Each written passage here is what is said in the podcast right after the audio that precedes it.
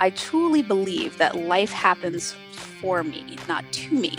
So when things show up that are unexpected and you might think of them as bad, I go, okay, I know life's happening for me. So where's the gift in this? Where's the good? How can I use this to take me higher? What's going on, guys? This is the Passive Wealth Strategy Show, the show that will help you escape the Wall Street casino and build wealth on Main Street by investing in real estate. Today, our guest is Monick Halm, and today we're learning a success story of someone who she was a busy professional. She was a, a, lawyer who didn't like being a lawyer, got into real estate investing. You're to learn how she got her foot in the door. Had a couple of, uh, let's say, upsets along the way. The Great Recession was one of them. And then a few other things happen again that you're going to learn about. She continued to adapt, change her strategy, and stay with the market, keep moving forward, and is now doing multifamily and industrial real estate syndication. Very successful investor. We're learning about her story all along the way. Probably the key that helped her be successful and continue pushing through when times kind of got tough, whether it was the Great Recession or just skyrocketing real estate prices over the last 10 years or the coronavirus pandemic, which would hit all of us, right? And, and she's going to tell us about how it impacted her business and how she kept her mind in the right place and kept pushing forward and made that work for her rather than against her in a certain way. So, all very interesting stuff. And uh, a lot of very good lessons in here. If you're someone out there who wants to invest in real estate, needs to learn about success stories,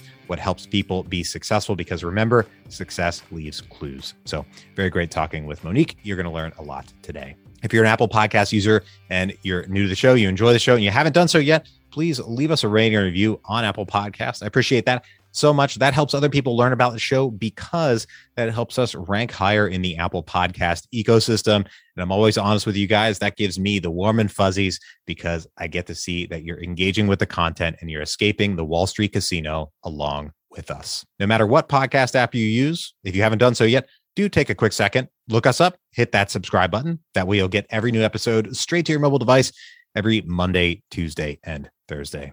I'm your host, Taylor Loht. I'm a real estate investor, I'm a real estate syndicator. I buy real estate with passive investors and split the return. I met Monick uh, a few years ago and uh, at an event, and she was speaking on stage, and it was great to reconnect with her, see how she's done even more since then in the intervening years, how things have changed, and also really learn more about her her backstory that that I didn't know, and uh, very inspirational a lot of great lessons in here that uh, helped her push through some some tough times that that have occurred over the years and will occur to all of us really so uh, great lessons in here so without any further ado here we go with Monick Halm Monick thank you for joining us today Thanks for having me. I'm excited to talk with you. We've already been talking here for a half an hour, but for our listeners out there who don't know, I actually saw you speak at stay on stage a few years ago at a real estate investing event, and it's great to actually finally connect with you face to face, although over the internet. But for our listeners out there who don't know about you and your business, can you tell us a bit about what you do? Sure.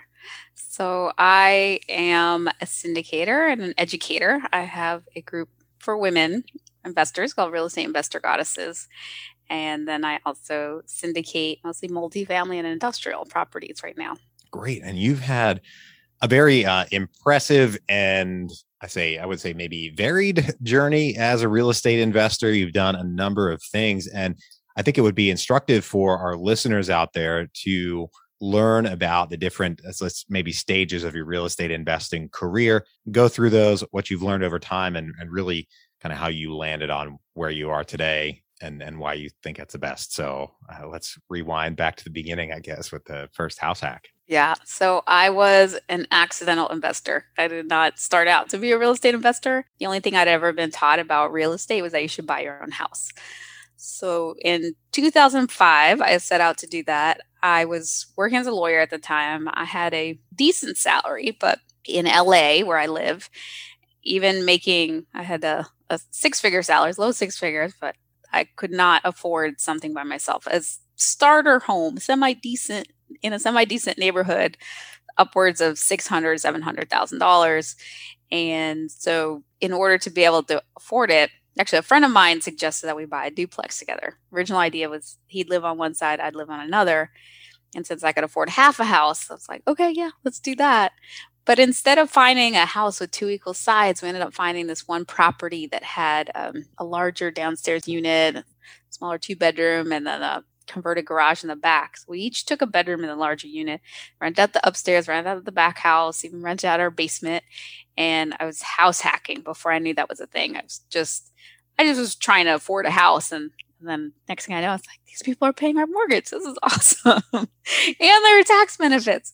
So that's how I, I fell into real estate. Still not thinking of it as a way to build wealth, replace income. I just was taught that you get a job, right? You, you know, as a as a doctor, lawyer, professor, engineer, I pick law. As a lawyer, I work, you know, I was going to work till I was 65 or 70, get a gold watch, play golf for a couple years, die, right? That was the path. That was what I'd been taught. And the the house hack felt like a happy accident. And then I met my husband. He had a duplex, and then we got a single family rental together. After 2008, actually got fired from my job when I was pregnant. Whole other story, but it was oh, a blessing in disguise. Uh, the, one of the best gifts I've ever gotten, to be honest. And it was a hard time to get another job, but we had we ended up selling one of our duplexes and we started to flip. That's all I knew about real estate investing from those HGTV shows okay, we'd done some renovations at our own house and we thought, okay, we could do this. We have some cash. So, and, and houses were relatively cheap, LA cheap. so we we started to flip houses.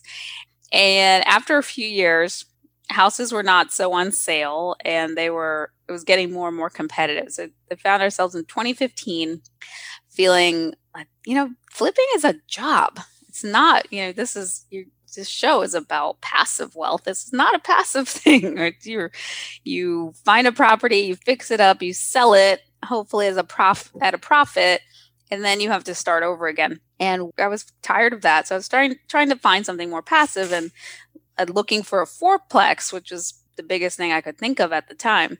But nothing in la made any financial sense. I was looking at a $2 million property plus that had zero cash flow. And I was super frustrated. And around that time i was introduced uh, by a mutual friend to a guy who would be later become my mentor, Robert Helms. I think years I met I met you at one of his events, and I was having this. We met at dinner. I remember it's October fifteenth. Our mutual friends like, oh, you know, my friend Robert's coming to L.A. He'll be here tomorrow night and come out to dinner. He, he was he knew how frustrated I was trying to flip and finding um, trying to find a, pa- a some passive income in L.A. And having that conversation got me on that neck, like totally shifted everything. And, uh, and he, because he told me two things. So the first thing, because he was asking about my journey, I was telling him about the challenges with flipping and the, finding this uh, fourplex. He said, you know, LA is a tough market. I always say, live where you want to live, invest where the numbers make sense.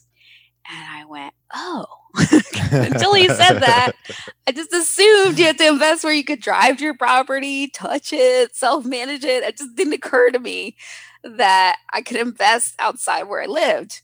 So, and, and I lived in such an expensive market. So that was game changing. Literally opened up the world. And then he said, and you can get that fourplex by yourself, but you're limited to your own credit and capital. So what it if you could bring a group of investors together, you could get a 100 or 200 unit apartment building. And he started telling me about the benefits of that. My head exploded. I think he was like, "What? That's a thing?" I thought you. I literally thought you had to be a billionaire to do that. I never. It never would have crossed my mind that that was anywhere within the realm of possibility to even consider. But when he said that, I just I had this whole body yes, yes, I want to do that. I want to, that's what I, you know, I want to, I want to learn how to do that. And I want to, I also decide I want to be around people who think that that's normal because up until then, everyone around me thought a fourplex was a big deal. And they, so I was like, I want to be around people who think 200, 300 units is normal. I want to be around people who think that big. So I went home that night. I told my husband, I was like, there's a thing. It's called syndication. Bring groups of investors together. I said, let's go. And we went to our first uh, to a, a training on syndication. And we were there January 2016 and learning about it. A lot of it was over my head, but I was just so excited to be there. And we went full in, um, invested in trainings. And that year in 2016, we went from two doors at the beginning of the year to over a thousand. So we, and paying less than we would have for that one fourplex in LA and by by bringing groups of investors together. So a couple of those deals were passive. We we passively invested in two and then we syndicated three deals that year. Wow, that is quite the the journey. And then if we're going from that point today, those first few deals, or that point then to today, from those first few deals to where you are now in in 2021, uh, what are you up to now? You mentioned multifamily and industrial. How has that changed since you started doing syndication? Yeah. So our first deal was actually a mobile home park, uh, and then we we but mostly we were in multifamily. We did do an RV park. We had a single family portfolio, but we were doing mo- mostly multifamily. And in t- late 2018, 2019, we sold two of our buildings that we had purchased in 2016. And those buildings, they were in Albuquerque, New Mexico, C class, and we sold them at a four cap, wow. which is outrageous. Good for us and our investors, terrified me as a buyer because I went, wait, I'm gonna have to compete with people who are willing to pay that much for this asset in Albuquerque, which is in not Albuquerque, like a sexy market, not not a hot market, right? So that's a that's a class in you know L- LA. You can get for it's like what is what is happening? So I and I thought, okay, let me let me see what else is out there. What what other possibilities are there? Because I don't like being a buyer in a seller's market. I like being, uh, I don't, I was, where, uh, let me look where the herds are not. And I landed in industrial and we started doing industrial, I guess, yeah, in 20, 2019. So since then, uh, we, right now, I think we're on our, we have a six uh, like industrial office parks in Houston's about 109 109 units, and then we have we've been buying these different facilities. So I think we're on like our, our we're buying our uh, seventh facility right now. Awesome. Yeah. So we're doing that. We we we just did another multifamily deal, so we will do it if the numbers make sense, but more about uh, industrial. And what I like about industrial is that you have triple net leases. And triple net, for those who are listening who aren't who don't know, so with a regular lease, residential, right? You'll somebody will pay the they'll pay the rent. Well, triple net, they pay the tenant will pay the rent, but they also pay all the property taxes, all the insurance, and all the maintenance. so if there's an issue with the roof, they'll fix the roof. If there's an issue with the toilets, they will fix the toilets. There's very little as a from the landlord's point of view that we have to do. We just we're paying our debt service and that's it. We're also uh, mostly what we do are these things called sale leaseback. So we're buying facilities from a company that's using them. They want to sell it to get the equity, but then they lease it right back. So we don't even have to touch the properties. We don't have to change anything. We don't have to no improvements. They're it's just they go from being the owner to the tenant, and um, and then we re season the lease and sell it to an institutional buyer in a in a few years. But that's how we and flip those deals. Similar returns to multifamily, but with way fewer moving moving parts. so I'm a huge fan of these deals. So that's what we're that's what we're doing right now. That's great, and I think like stepping back from the uh, maybe finer points of of the changes that you've made over the over time it seems clear to me from the outside that you've got your mindset on your side like you mentioned earlier uh, in the conversation when you were let go from your uh, lawyer job you were you were pregnant and obviously that was very difficult economic times and then things have shifted over time. We've had difficult economic times or what looked like difficult economic times at the time since then.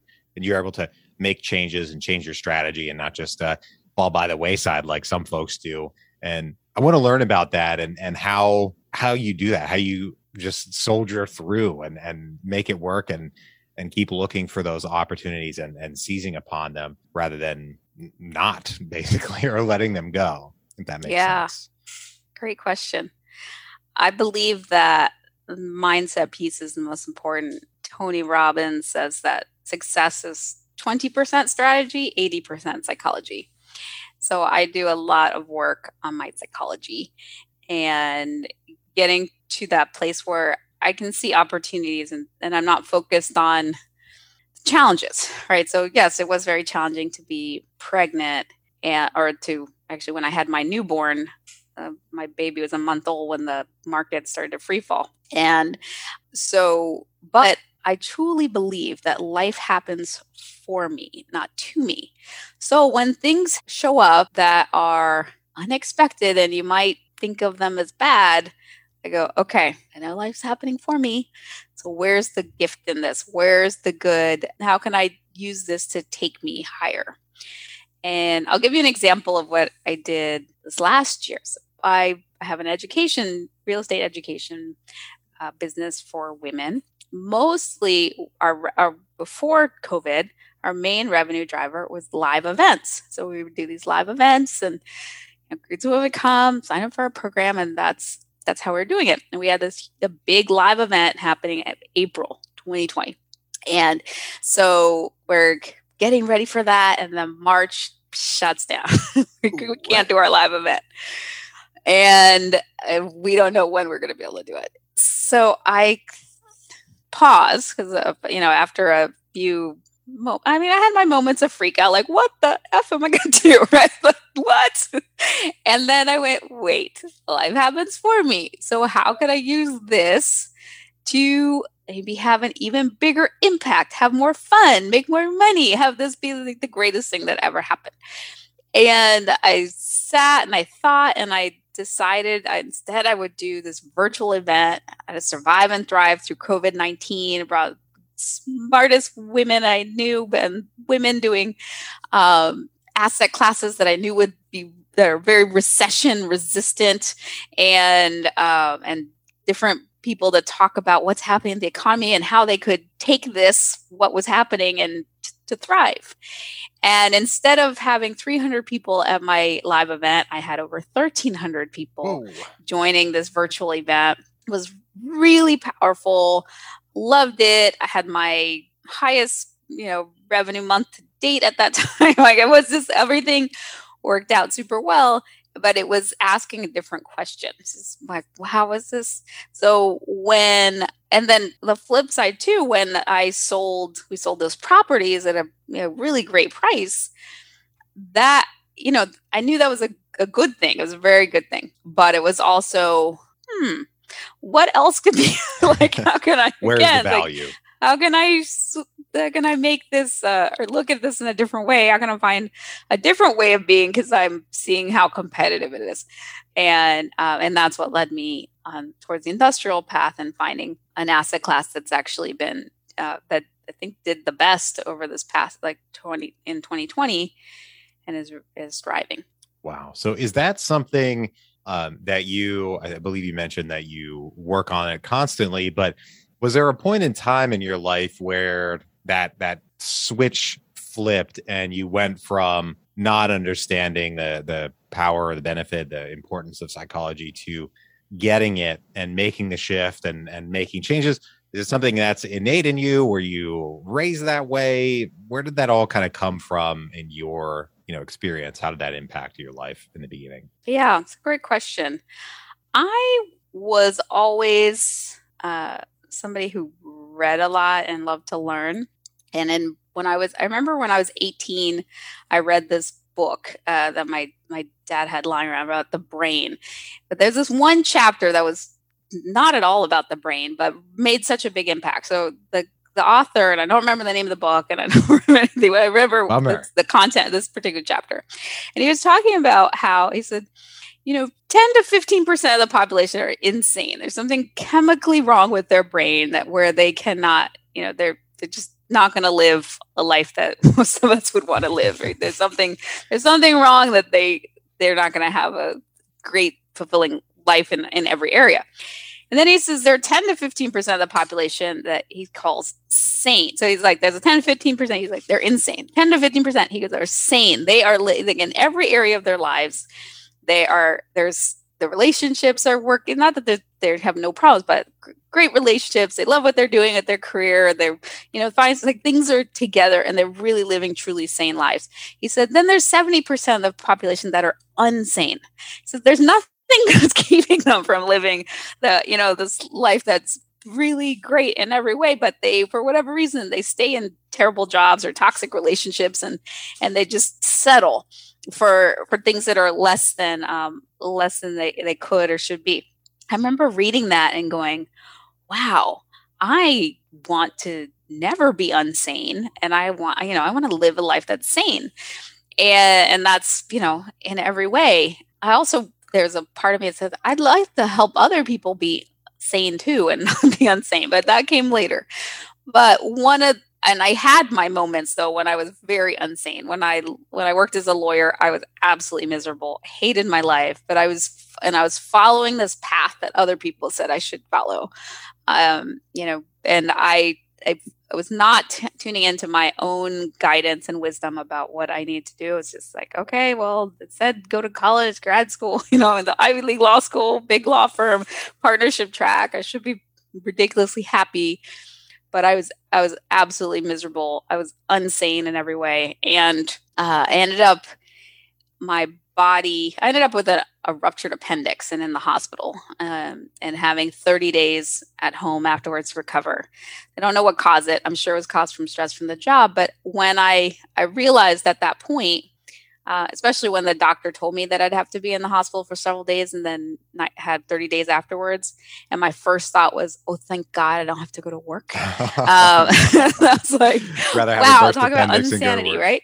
Yeah. I went, I need to do things differently because what I've been doing is obviously not working. I'm so miserable.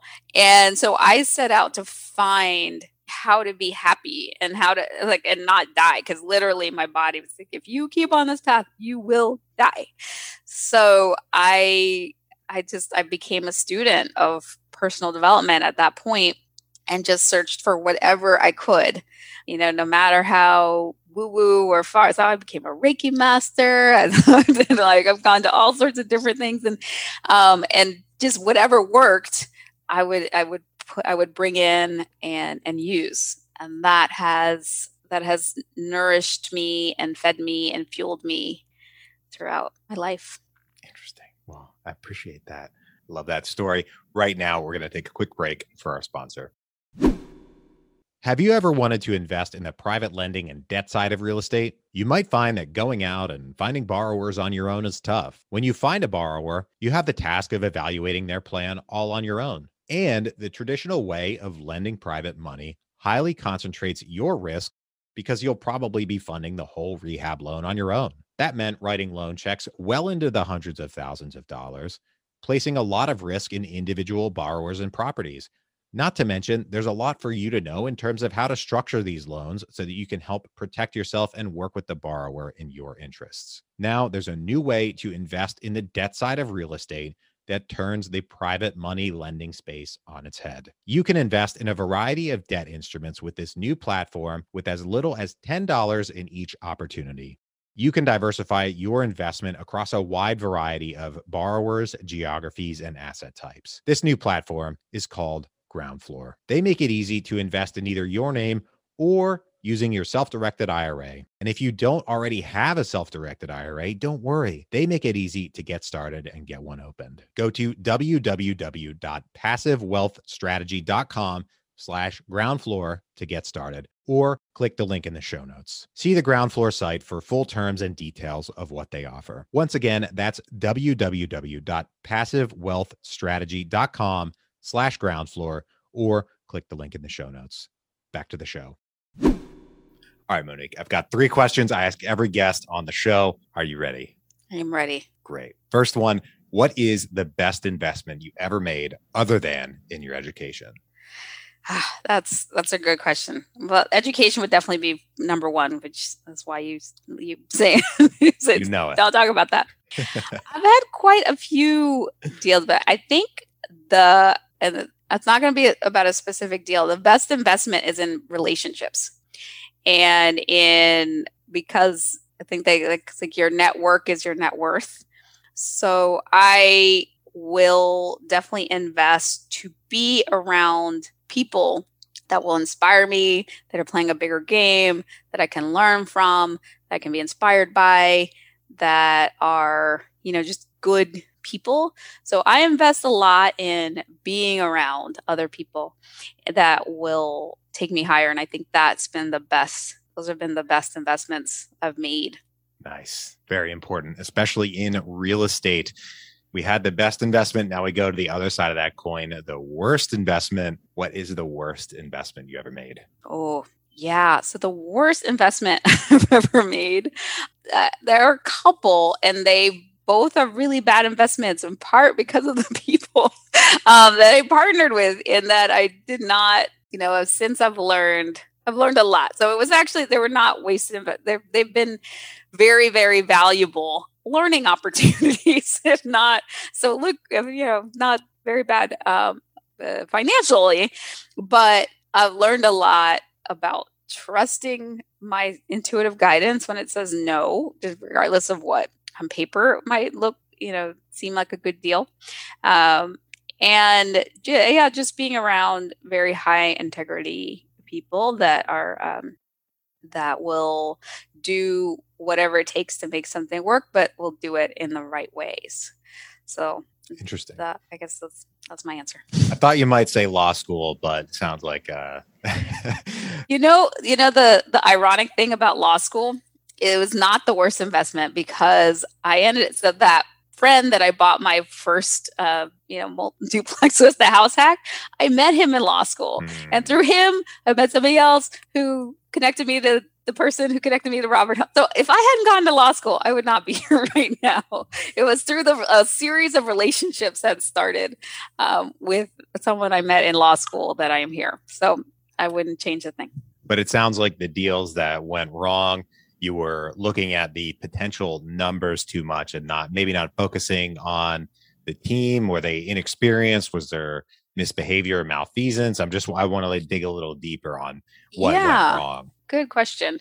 So in one of them, there was no no mouthy, and, and another, yeah, the person it's not like super bad, but they're not of the highest integrity, and just they're they're more on the operation side. Really not good at keeping a, a team, a team, and it's just been you know, issue after issue after issue. Um, so it's just it was. I think there was uh, an experience gap. They talked a bigger game than they actually had the experience. And then also uh, like a lack of transparency and a, and a lack of like total honesty and integrity. Interesting. Okay. Good to know. Yeah. My favorite question here at the end of the show is what is the most important lesson you've learned in business and investing? The most important lesson I have learned is is to trust that that inner voice um, is to trust my intuition you know in every decision i've made where i have regretted it I, I there was that small voice saying you know i don't think this is right. And i ignored it and i went ahead and i did it anyway.